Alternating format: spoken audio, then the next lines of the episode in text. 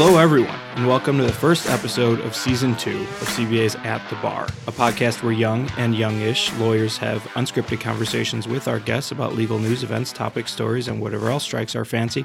I'm your host, John Amarilio of Taft Stettinius and Hollister, and co hosting the pod with me today is my good friend and true crime aficionado, Trisha Rich of Holland and Knight. Trish last joined us when we spoke with Amanda Knox's Italian defense team, and I'm really glad she's back, if only because I appreciate it when she criticizes me in person rather than trolling me on social media and via text message. Hi, Trish. Hi, John. How are you? And frankly, I'm multi talented. I can do all of those things. If you could do them while Oh, we're yeah. podcasting today, that'd be great. All right, go for it. So, Trish, when you were last here, we were discussing a fascinating and disturbing tale of murder. And sure enough, upon your return, we're doing the same today. I don't know what that means, but let's jump right into it. Yeah, let's do it. All right. So we're joined today by Bill Kunkel. Bill is a former Cook County Circuit Court judge, but more importantly for our purposes today, a former Cook County Deputy State's Attorney. Bill tried numerous cases that have gone down in Chicago and indeed national legal lore, but none more famous than the one we're here to discuss today the trial and conviction of infamous serial killer John Wayne Gacy. Many will at least know Gacy's name, but just to review the basics, Gacy was a serial killer who operated in and around Chicago throughout the 1970s, killing at least 33 young men and burying most of them throughout his house, beneath the crawl space, under his dining room, and in his garage. He is one of the most prolific serial killers in American history, made worse by the fact that he moonlighted as Pogo the Clown, as if clowns couldn't be any creepier. This last December marked the 40th anniversary of the discovery of a mass grave beneath his home, an important day for the city, for the state, and indeed the country. Bill, thank you so much for joining us at the bar. Glad to be here. Thank you. So let's start at the most natural place, the end. you were present for John Wayne Gacy's execution, weren't you? I was. I attended as a uh, appointed uh, official witness for the state. My second chair, Bob Egan, and our chief investigator, Greg Bedoe, were also uh, certified as uh, official state witnesses. And at the conclusion of the execution, the three of us signed the certificate of execution, which is the final document as far as he's concerned. What was that experience like?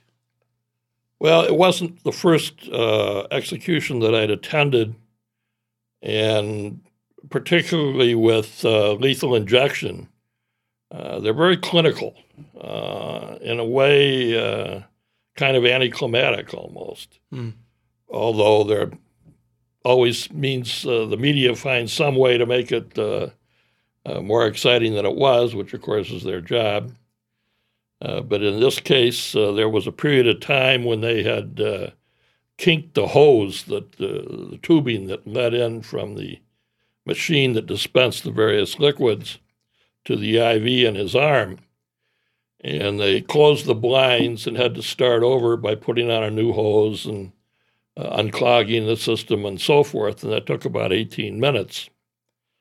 So there were a lot of questions from the media, and this, uh, oddly enough, it was almost like a circus tent. Sure. You mentioned his uh, Pogo the Clown uh, sideline, and uh, all the TV was there, and international press, and so on. And the director of the Department of Corrections and the warden of the prison, and so forth, and others officials had taken the mic first, and they were being very defensive Hmm. about this hitch in the in the execution in the 18 minutes, and I was getting more and more uh, agitated by their defensiveness, and uh, so when it became my turn at the podium and behind the mic, uh, I said something about the scales of justice finally being leveled uh, and so forth, and spoke on behalf of the, of the victims and their families. And then, of course, the immediate, immediate question was, well, what about these 18 minutes? Right. I said, well, frankly, if in fact he was still alive, I said, I'm a layman, but I've toured this uh, facility before. I've been shown the mechanics of the machinery. Uh, you can follow the, the lights as they flash in the background, yellow and red. Uh, he had completed the second solution. Uh, he was not, his chest was not moving. He was dead, as far as I was concerned. So I don't think it mattered to him, much less anyone else. But if in fact he was still alive for 18 extra minutes, he got 18 minutes more than he was entitled to. So you said that you'd seen executions before. Did this one feel different? Was it special in any way? It was an end. Uh, in the criminal law and in civil law as well, there are many, many cases that seem to go on forever, and uh, always some new kind of appeal or new issue or a new sideline with an additional suspect or an Mhm. additional victim or whatever. And to find actual completion or a termination is extremely gratifying. And that was the way I felt at that point. Not that it was uh, satisfied revenge, although I believe in retribution on behalf of society, on behalf of the victims' families, but simply closing the door on one finally. Sure. His last words are kind of famous, aren't they? Famous but untrue. Is that right? I've never seen any written or uh, tape recorded evidence. I assume. Uh, what do you think the last words were? Well, from what I read, they were "kiss my ass." Well, he didn't say that, That's interesting. as far as I know. I was in the front row. Yeah. Now there is a glass wall, so you can't really hear everything that's going on behind it. But they're really, uh, according to the warden and the assistant warden that were there, uh, they gave him the opportunity to say anything before they started the series of solutions. Right. But he did, according to them, the only thing he said was something to the effect of killing me isn't going to bring the victims back, something along those lines. Interesting. And the state's committing murder by killing me. hmm But the other phrase, uh, the kiss my ass, did not happen at that time. I did hear one story. There was the warden or one of the prison officials from Menard, I think, uh, where the he had been housed on death row the longest. They came to Stateville to have the execution. Uh, had gotten to know him and shared a cigar with him from time to time, and had walked around uh, in the yard with him that day, uh, smoking cigars. And he may have said that as part of a conversation with him Okay. at that time, and that's been attributed to be his last words. But as far as I know, they really weren't. So the execution happened in 1994. Is that right? Correct. Yeah. Um, but the story of how John Wayne Gacy got on your radar started much earlier than that, right? Then on my radar, it was December 21st, uh, well, actually the 22nd after midnight of the 21st, in the early morning hours of December 22nd of 1978. And that was um, right after the disappearance of Robert Piest. Piest disappeared on the 11th. The Des Plaines Police Department, to their credit, waived the 72 hour rule uh, on missing uh, youths at that time, missing people, and uh, started an investigation. And it was pretty clear within the first 24 hours that John Gacy was a suspect. He had been the last one uh, to see him alive, as far as anyone knew. And when he left the pharmacy where he was working and being picked up by his mother to go home for her birthday celebration, he had hollered at her as he left the store, Wait for me, I'm just going out to talk to this contractor guy about a job. So she didn't know his name, but the owners of the store knew who the contractor guy was. And uh, that's how the police were able to find out, as I said, within the first 24 hours who they were dealing with. So that reaction time was fairly fast there, but as I understand it, law enforcement uh, came under a lot of criticism after his arrest because it had taken them better part of a decade to realize that he was behind a lot of these disappearances, right? Well, at the time of trial, we introduced at trial uh, life and death witnesses and the identity of 22 of the 33 victims. So at that time, there were technically 11 unidentified. A lot of these uh, people, even that were identified, had left home, had been out on their own for one reason or another. Some had been snatched off the street, as we learned later from his statements and so Mhm. on. But there were a lot of different stories that account for why Uh, although many of their disappearances were reported at some point in time, there was no way to tie it to him or anyone else with respect to three of the victims. Three of them had been workers on his construction crew. And the families knew his name and knew him, and there was uh, contact between the families and him. Right. And in each of those instances, he was given to the police.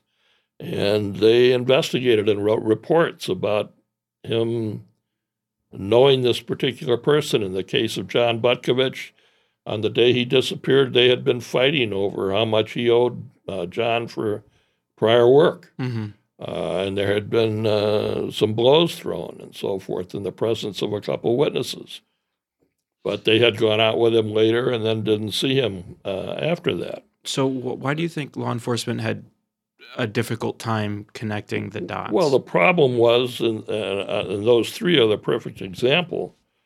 Uh, Butkovich, Szyc, and Godzik, all three were working for him. All three, there were reports of police going to interview John Gacy as a person that may have been nearly the last or one of the last to see them alive.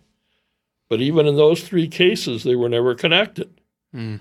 because it was two different areas of the Chicago Police Department Youth Division and a suburban police department. and they weren't talking to each other. Well, not unless they were in the same bar at the same time. Mhm. Right. That just wasn't Today, when you have a missing person or an unsolved homicide, hmm you have all kinds of forms that are filled out that go onto a computer system nationwide Right. Uh, that allows people to search and compare and discover uh, patterns. Uh, this would have certainly shown up on that, Mhm. for example. But those things just did not exist in 1978.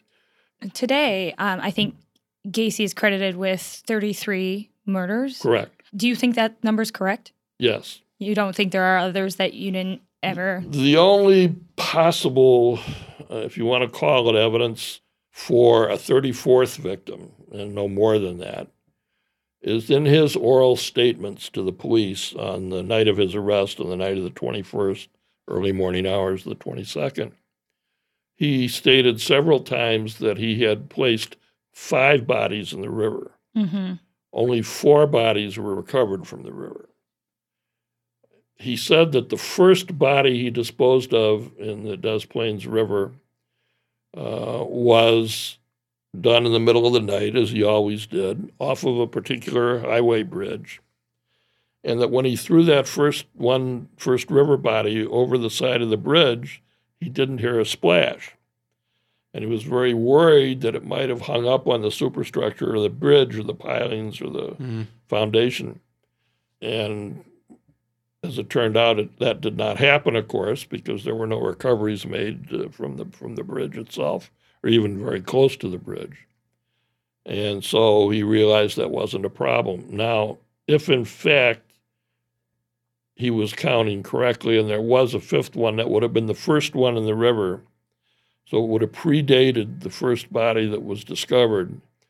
And if he's right that there was such a body, number one, and number two, that there was no splash, it may have been because it fell on a coal or oil barge. hmm Huge amount of long barge trains going up and down there Mm. to those refineries near Joliet with the oil and coal going to other locations. So it could have fallen off further downstream, literally all the way to New Orleans. I mean, who knows? Wow. Uh, so, you know, that's a possibility that's out there. It's never there's never been any other evidence to suggest who it might have been or when it might exactly it might have been or what had happened to the body if there is one. So I'm not sure that there's uh, a lot of support for that theory, Sure. but Let- that's it. Let's Nothing re- else. Let's rewind it a little bit for our audience and those of our audience who are not as familiar with him. What was Gacy's modus operandi? Well, the first killing was the young man from Iowa who was identified post trial. There were two identifications post trial that we knew who they were, but the, all the paperwork hadn't been finished and we didn't want to delay anything. So the families were aware. But Mm-hmm. Those came first, and then this young man from Iowa. He disappeared, left home on uh, around New Year's, and Gacy recovered, uh, ran into him at the Greyhound bus station in downtown Chicago. Took him to his house, spent the night in, according to Gacy, voluntary and consensual sex uh, of one kind and another. And in the morning, Gacy awoke in his bedroom to see the young man standing at the foot of his bed with a large butcher knife. And he says he assumed he was being attacked. Mm. So he jumped off the bed and grabbed the kid, and they fought over the knife. And he got the knife, stabbed him twice, as he put it, in the heart, and killed him. And that was the first one. And he just liked it so much he continued, decided to keep going. I, that's certainly the psychiatric theory that I preferred. Uh, I think that certain victims were chosen because they could be a problem for him, like Butkovich, who uh, and the other two that knew him. And if there was some argument or something going on that had gone wrong, they would know where to find him. His families would know where to find him. So he couldn't allow that to Mhm. happen. If he had a victim uh, that wasn't that well known to him either way, even a nameless one. But if they were talking about going to the police or this and that, I think that was a problem for him. I think that was often part of the motivation. But I think you hit it absolutely right on the head. Psychologically, the defense kept talking about Dr. Jekyll and Mr. Hyde, and frankly, I use that in closing argument because he made a voluntary decision Mhm. uh, to discover the evil not somewhere else, but within himself. And when he made that discovery and remembered it, he enjoyed that power of life and death and deciding who would live. And I think that was true of Gacy, and he suggests that in uh, some of the books that other authors have written, Russ Ewing in particular. In, uh, in his book, uh, I think Gacy uh, says as much that he was worried about certain individuals going to the police or telling the story, and uh, plus he enjoyed it. So, what was the time period for that first victim's murder? January 3rd, 1972. Okay. And so then, and Gacy was ultimately apprehended in December of uh, 78. 78. So, for six years, he was killing people in the, Correct, but he was doing it in a place that he had complete control of. yeah. He was doing it at uh, early morning hours when no one could see inside his house. So, why was he throwing people in the river at the end? Did he just run out of room? Ran out of space, exactly.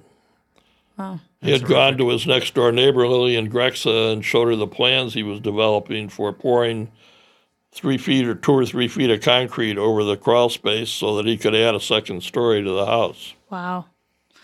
And so today, I, I think there's still at least a couple of victims who are still unidentified, right? Six, I believe. Six. Do you think those people will ever be identified? I, I'm, I'm very glad that the sheriff uh, instigated the program to try to determine uh, with the new technologies that we have available now that weren't avail- available then, to try to determine those identities. I think that's a, a laudable project. They've discovered, in effect, two, and uh, I just think it's going to be very hard to get any more. Mm-hmm. Surprisingly, when the call went out at the beginning of the investigation for people to send in dental x rays or other information, whatever, even if it was just a name and a date of uh, family members or people that they knew that had disappeared in the right time period, the response was not that great. Uh, you would have expected thousands, and it wasn't. Yeah. So while we're on the victims, you said that Gacy selected some of his victims essentially to cover his tracks. What about the others? I think some were strictly uh, for his sport. How did he find them? Well, we know that uh, one of the victims whose uh, father was in law enforcement and whose uncle in law enforcement ultimately testified as the life and death witness was uh, given a ride hitchhiking home from in the northwest suburbs from uh, a horseback riding. Was it just opportunistic? Uh, absolutely opportunistic. One of them was uh, from out of state, was leaving a rock concert, and he was out there waiting to offer a ride. Uh, I think that was Ted Bundy's first victim too, right? With somebody hitchhiking to a rock concert. could be. Yeah, interesting.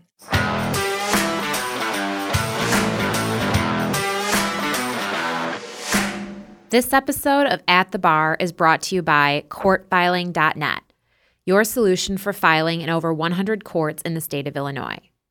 Courtfiling.net provides a better e filing experience, focusing on speed and ease of use in the e filing process while quickly addressing the pains that can arise from a newly mandated process. Courtfiling.net is affordable and offers 24 7 phone, email, and chat support. Visit us at courtfiling.net to take advantage to receive 30 days unlimited free electronic filings and see why it's the best solution for your firm. Let courtfiling.net worry about your e filing so you can get back to taking care of your clients.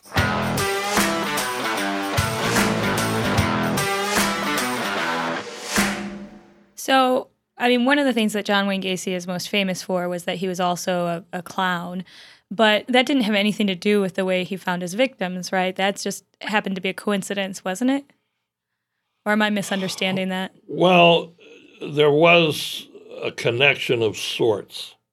When he would dress up as Pogo the Clown, uh, which he says stood for uh, Polish and always on the go, Ah. one interesting factor was his makeup. If you've ever seen the pictures of him with the balloons in front of the house or So at the creepy. tree farm and so forth, all the, the mouth is very pointy, the eyes are very pointy. Yeah. If you've ever seen pictures of Emmett, Emmett Kelly and the Great Circus Clowns, everything's rounded. He is, in fact, the kind of clown that would be in an opera or would scare children Right. because of the nature of that makeup. And actually, we got letters from different clown associations talking about this fact and pointing out that people shouldn't refer to him as even an amateur clown because he didn't know what he was doing. This was evil makeup and oh, Gosh. blah, blah, blah. But one of the things that he would do as his entertainment as a clown for kids and others is he would do what he called the handcuff trick. He would have a pair of police issue handcuffs and he would handcuff himself behind his back. And then, of course, Houdini like, he would get out of it. hmm Now, it wasn't even a set of trick cuffs. It was regulation cuffs, but he simply had the key in a little pocket sewn into the cuff of his clown's outfits. Okay. And so he was able to pull the key out with a couple fingers, unlock one, and then unlock the other, and bingo, great release from the handcuff trick. So the first thing he would do A lot of heavy with a metaphor there. victim, and which he did with many of what we call the living victims, people that were assaulted and but not killed, or trying to be put in, into a, a state of uh, defenselessness, uh, Mhm. but fought their way out of it. uh, More than one, uh, a couple testified at trial.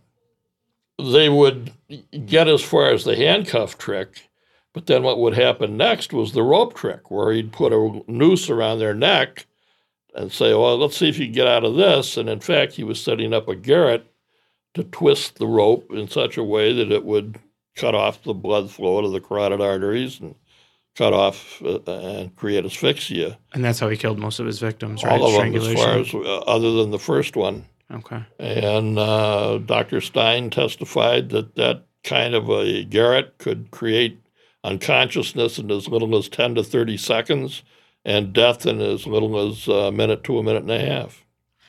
That is just terrifying. And John and I both belong to the generation that was born being, you know, terrified of clowns because this was happening and then it was coming out right at the Right. same time. Yeah. And this makes me feel no better about clowns. it's just a, a well-founded uh, fear, I think now. yeah. Um, okay, so we've covered some of the ending um, and the beginning. Let's go to the middle part. Gacy's uh, confession and his arrest. How did all that go down? Well, beginning a couple of days after Piest disappearance, Gacy was placed under 24 hour surveillance by the Des Plaines Police Department hmm and the county sheriff, and principally Des Plaines. Uh, a lot of interesting things happened during the course of that. Uh, not to beat the clown thing uh, up, but uh, on one of the occasions, he would either be Mr. Nice Guy or he would be angry with him. If he was angry with him, there'd be 120 mile an hour chases down the expressway or So he Whatever. knew he was being tailed. Oh, yeah, oh, it was absolutely open surveillance. I mean, he knew absolutely what was going on. Other days, he'd buy him breakfast or buy him dinner and a drink and, you know, and so forth. Dr. Jekyll and. Mr. Hyde. Oh, yeah. So one that was occurring on one occasion, and he was talking about his clowning. He said, "Well, being a clown is great at parades. You can walk up to the crowd on the curb and squeeze women's breasts, and they just laugh. The funny clown." He said, "You know what?" He said, "A clown can get away with murder." A clown and the president, apparently. So, That's what he said. A clown Yeah. can get away with murder. but he eventually just confessed to everything. Well, right? before that, what what happened during the surveillance uh, and the investigation by Des Plaines and, and the sheriff's department? There was a young girl named Kim Byers who worked at the same pharmacy, and on the night that Robbie Piest disappeared, he had been wearing this blue down jacket. He had lent it to her because she was working in a cold area by the front door. He was stocking shelves in a warm spot in the back.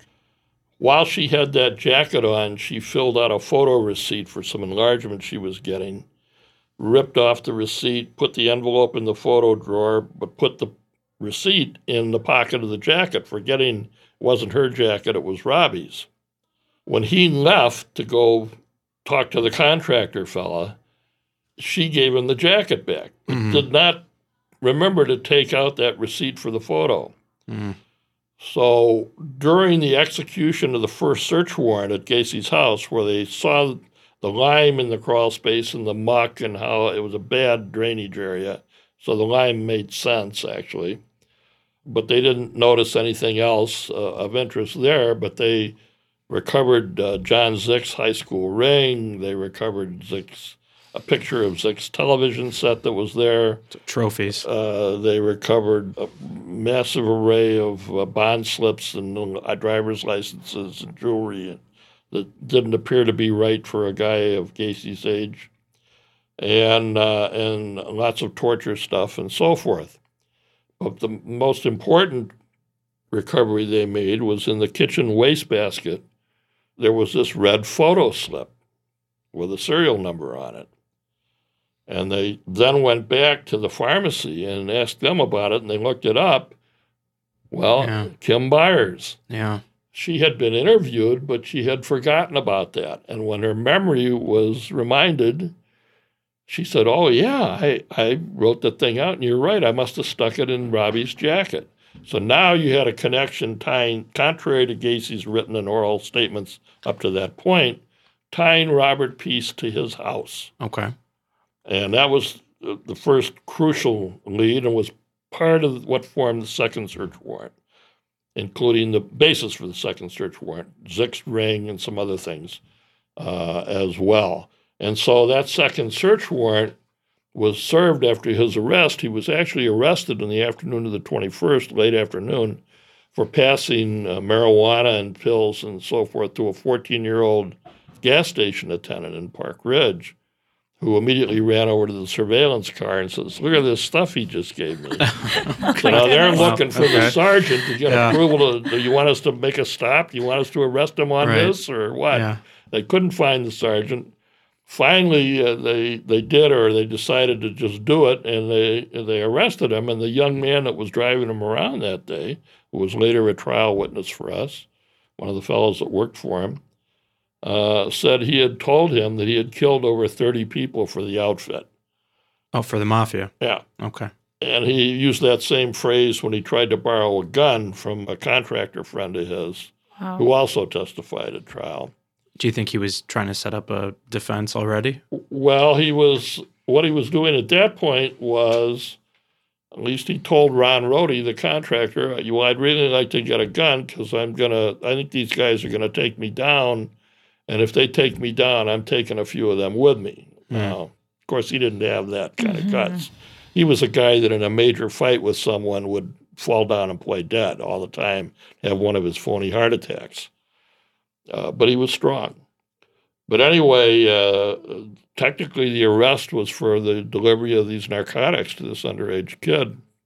But once he was arrested, he had, again had a, another phony heart attack.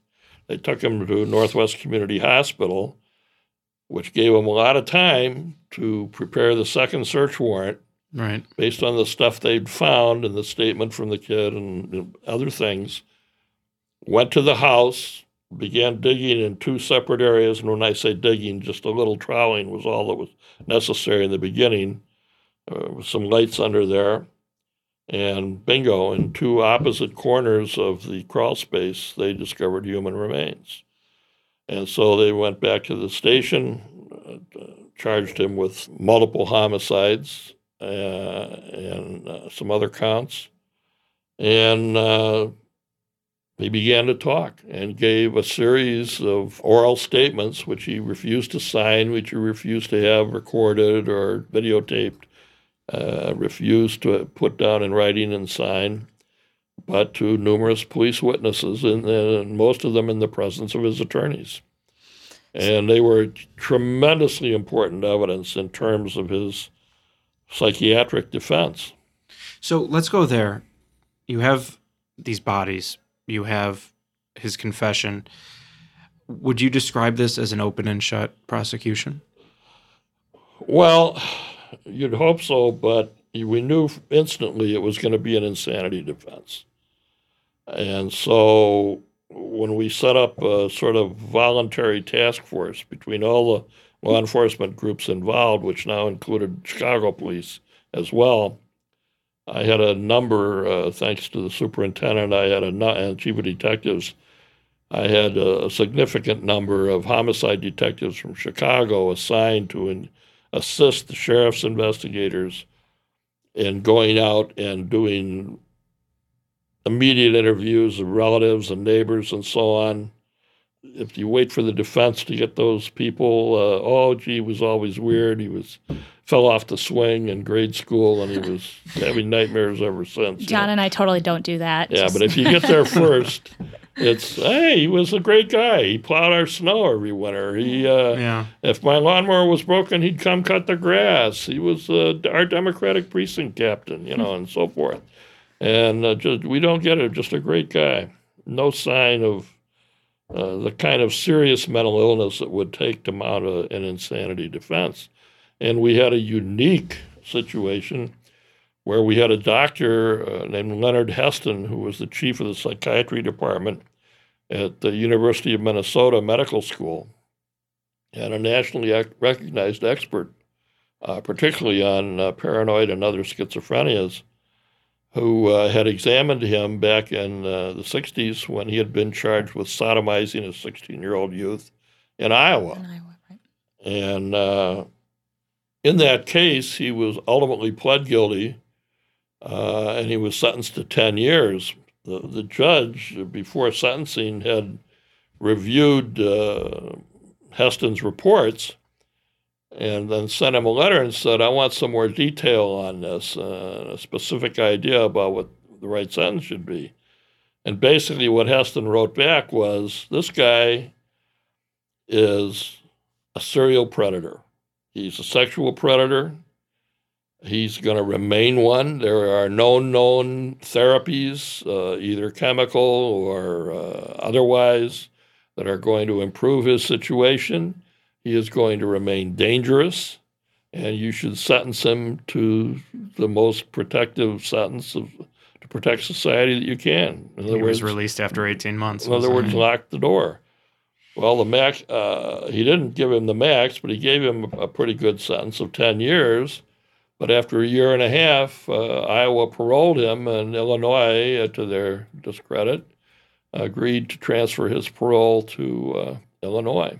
That's when he got married, right? And he got married and moved here. Well, he was no, he was married in Iowa and Okay. had two natural children by that marriage in Iowa. Uh, his wife divorced him uh, after the charges. Oh, so Uh, weird.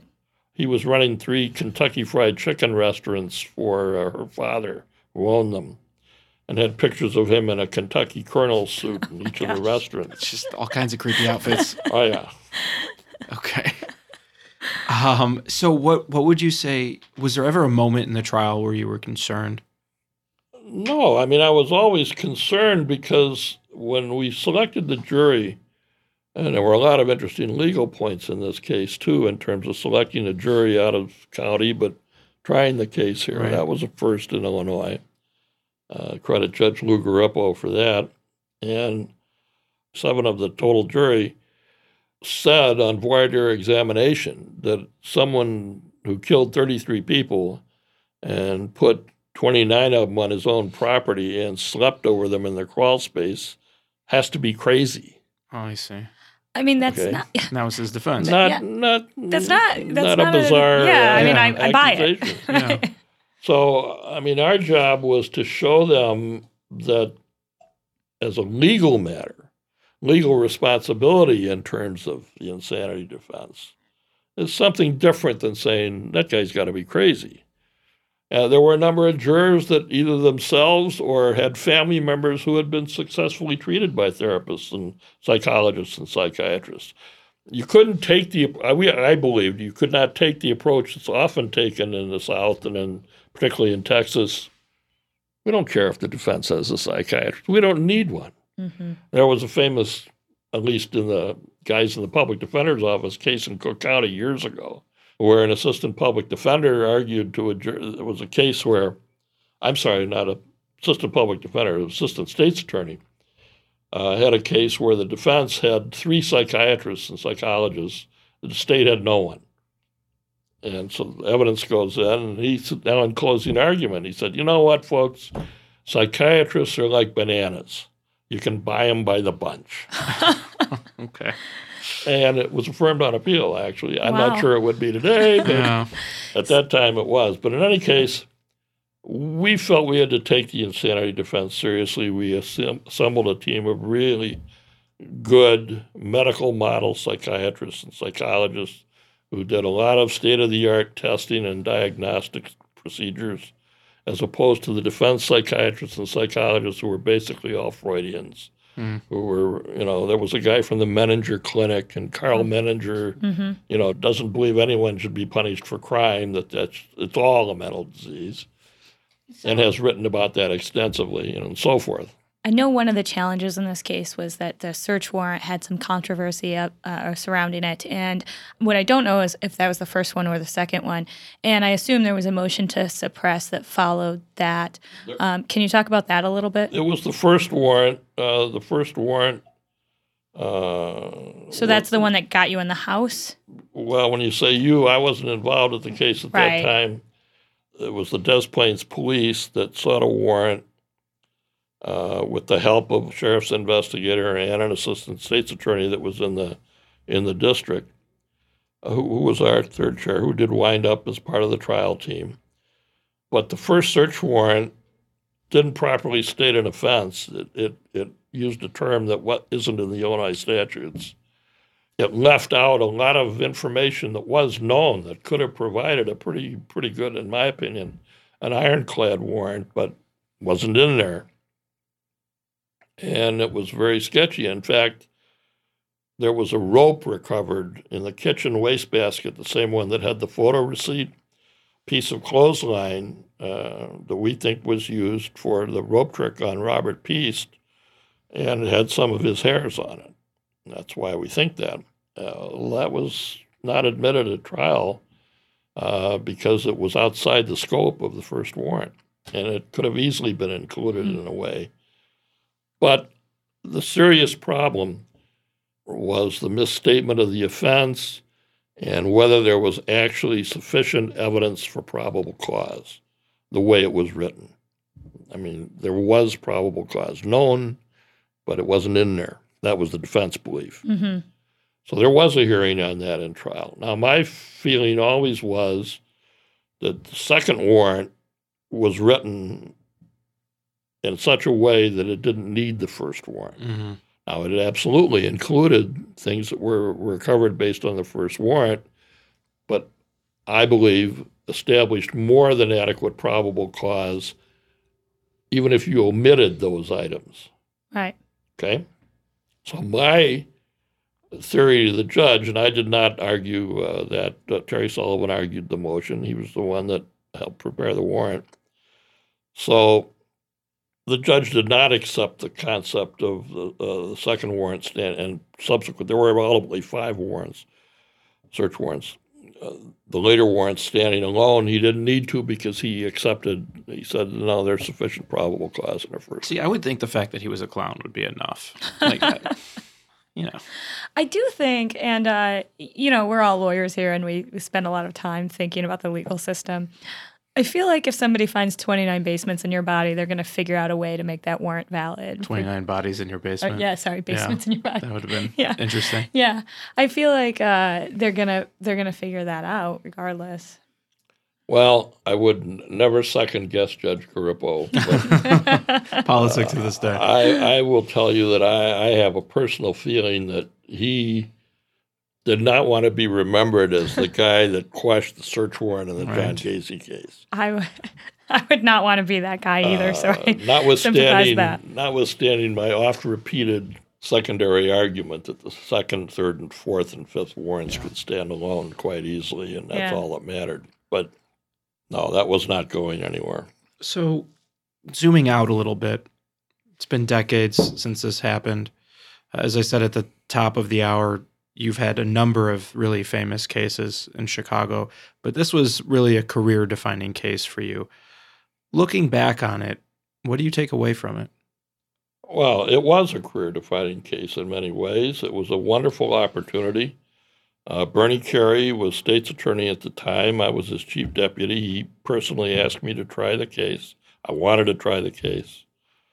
But you asked before about uh, is it a slam dunk? Well, it was often said in the state's attorney's office if you want to really succeed, you got to win all the cases you're supposed to win and every once in a while win one or two that you're not supposed to win. Mm, So the absolutely worst thing is to lose a case you're supposed to win. right. Okay, well, and to win this case, you have to get the death penalty as well at the time. So I never took it lightly. I always felt a little, I got a lot of uh, uh, kidding from guys. Oh, that was really a tough one. You had to ca- try there with all the bodies on the property. uh, as I said before, though, there were lots of novel legal issues involved. We had at the time of trial, 11 unidentified bodies. Uh, we What- had, you know, proof of custody, chain of custody and identity on river bodies and so forth. Uh, there were a lot of issues. And then you're dealing with a, a jury from a county you're not familiar with, as you are with day to day Cook County juries. And it's, uh, as you say, a guy that sleeps over 27 bodies every night. And uh, so I never regarded it as a slam dunk. And it was a lot of work. You have to learn a lot of psychiatry. You have to learn a lot of forensics. A lot of it I already knew, but it was a tremendous education. It allowed me to go all over the country lecturing to police officers, state's attorneys, defense lawyers, whoever wanted to hear, psychiatrists, even the National Association of Psychiatrists, uh, medical examiner investigators, you name it. Uh, and so it was a, a significant thing for my career and my life. But it was most significant because we were able to do the right thing for, at the time, 24 families. And you asked about what are the hard points of dealing with the case. Well, dealing with 24 grieving families is uh, a starter. And that little piece of wisdom and justice is probably a good place for us to take a break.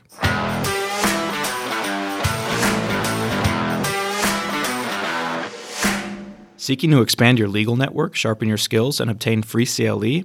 Unless you plan on being a professional failure, that's probably a good idea. Join the Chicago Bar Association today and connect with lawyers and judges who lead Chicago's legal community. The CBA will help you expand your personal and professional networks while providing practical programs and resources that meet your specific practice needs. New lawyer membership starts at just $82 a year.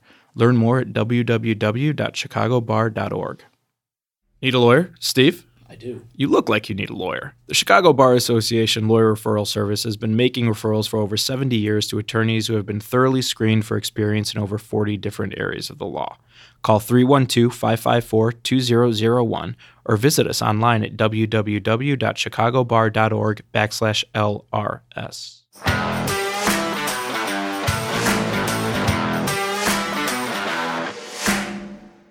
And we're back. So, Bill, we want to end this episode the way we end every episode with a game we call Stranger Than Legal Fiction. The rules are pretty simple.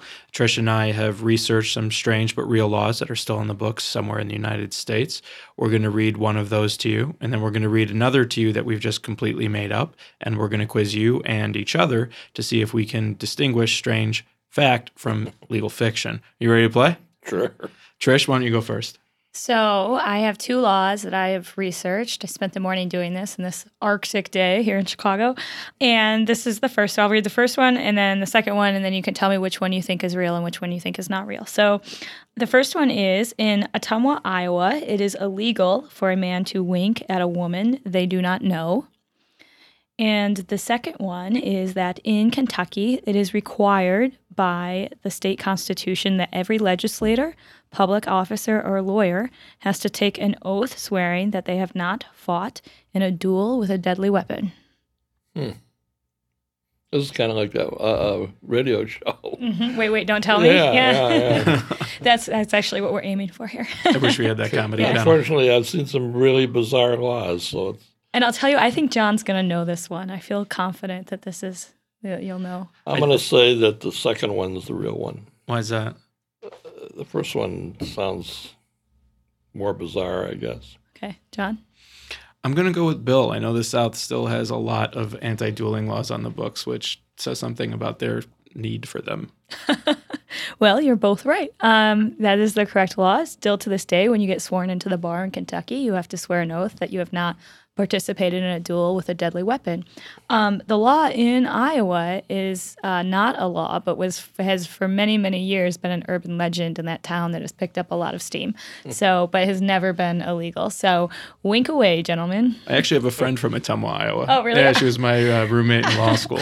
I I apologize because I'm pretty sure I butchered the have two friends from pronunciation. Ottumwa. Actually, no, you pronounced it right. I, I, I looked it up. There are 25,000 people that live there. So it's a big town for Iowa. I, I felt that it was it was much bigger than I expected it to be. yeah. All right. Option number one, Bill, round two. In Anchorage, Alaska, it is illegal for a person to get drunk at a bar and remain on the premises. Option number one. Option number two. In Reno, Nevada, it is illegal for a licensed clown to initiate any contact with a person under 14 years of age. That person can touch the clown, but the clown cannot initiate contact with that person. Bill, what do you think? Clown one, that's interesting. Apropos, huh? Yeah. In Reno. Well, the thing about the the Alaska one is if you were drunk in a bar and you had to leave, you might find you frozen on the curb the next That's a good point. So I'm going to have to go with the, the clown one. You think the clown one's real? Yeah. Trish, what do you think? I know the answer to this, John. Do you really? I do. Um, do you want me to say? Go. I think the clown one is real and the Alaska one is fake in Alaska, but that that is in fact a law in Alabama. Well, it may be a law in Alabama, but it is also a law in Anchorage, Alaska. No kidding. Well, It it is. a law in Alabama because Wow. I found it in my research Is for right? today's oh, program. Oh, yeah. wow. okay. So the statute says that an intoxicated person may not knowingly enter or remain at an establishment while intoxicated. Bill, you're an expert on mens rea. I don't know exactly what that means if you're really intoxicated, but that's the law. The other one, I don't know, maybe it's a law. I just made it up, but Oh, oh. it could very well be. I just recognized the Alaska one, but I knew it was a law in Alabama. I thought you were trying to fool me. Always. and that's going to be our show for today. I want to thank our guest, Bill Kunkle, for joining us uh, for this disturbing but informative and truly fascinating discussion.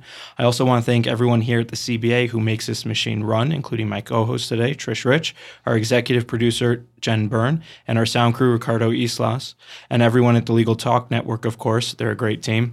Remember, you can follow us and send us comments, questions, episode ideas, or just troll us on Facebook, Instagram, and Twitter at CBA at the bar, all one word. Please rate and leave us your feedback on iTunes, Apple Podcasts, Google Play, or wherever you download your It helps us get the word out. Until next time, for everyone here at the CBA, thank you for joining us, and we'll see you soon at the bar.